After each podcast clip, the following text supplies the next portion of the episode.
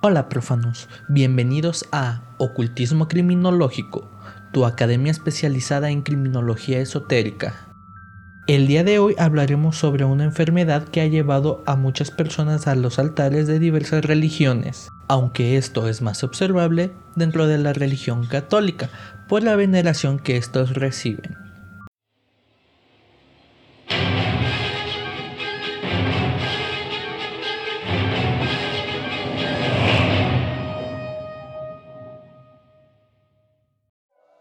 La Organización Mundial de la Salud, dentro de la Clasificación Internacional de Enfermedades, en su décima primera revisión, o mejor conocida como CIE 11, menciona que la anorexia nerviosa se caracteriza de un comportamiento para evitar la restauración del peso normal y puede incluir alimentación restringida para reducir el consumo de energía, comportamientos purgativos, por ejemplo, vómito autoinducido y abuso de laxantes, y comportamientos destinados a incrementar el gasto energético, como puede ser el ejercicio excesivo.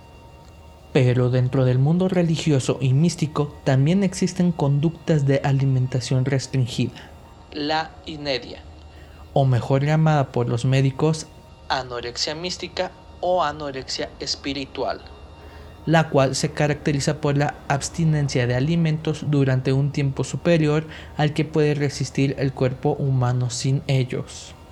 Esta enfermedad, disfrazada de ascetismo, sin duda ha llevado a los altares a muchas personas dentro de la religión católica, siendo estas consideradas como personas santas. Pero es de admitir que esta práctica no solo es considerada por esta religión, Dentro de la Iglesia Católica, el ayuno es una gran muestra de fe, tanto que se practica en fechas especiales para la religión o en su caso como penitencias. En el santoral de la iglesia, un ayuno prolongado durante varios años y que tiene la Eucaristía como único alimento son características que definen este particular tipo de anorexia. Un gran ejemplo de esta enfermedad es Santa Rosa de Lima, quien vivió en el año 1586 al año 1617. La primera santa de Latinoamérica integró a su espiritualidad el voto de pobreza y resaltó diversas formas de ascetismo castigador. Desde los 11 años ayunaba tres veces a la semana y a los 15 años se propuso alimentarse solamente de agua y pan. Dormía entre 2 y 3 horas diarias. Los estudios mencionan que ella presentaba hiperactividad y daba su vida a la oración, al trabajo en el huerto y al asilo de pobres y enfermos. Pero aparte del ayuno excesivo que esta santa presentaba, mostraba su ascetismo rechazando los encuentros sociales y al sexo opuesto. Y tenía que acabar con toda belleza física con la autoflagelación. Se pueden mencionar diversos rasgos psicopatológicos presentes tanto en la anorexia nerviosa como en la religiosa ascética, presentándose un sistema subyacente de desarrollo común. Nociones de sacrificio, sufrimiento, rituales, idealismo, culpa, introspección, inhibiciones, vigilancia, disciplina y perfeccionismo. Sin duda, podemos observar una gran diferencia con la anorexia de los santos y la actual. De forma resumida, es posible decir que anteriormente el motivo de estas conductas era más destinada a la fe y actualmente se presenta, en su mayoría de casos, por la imagen corporal y el peso en relación con la autoestima.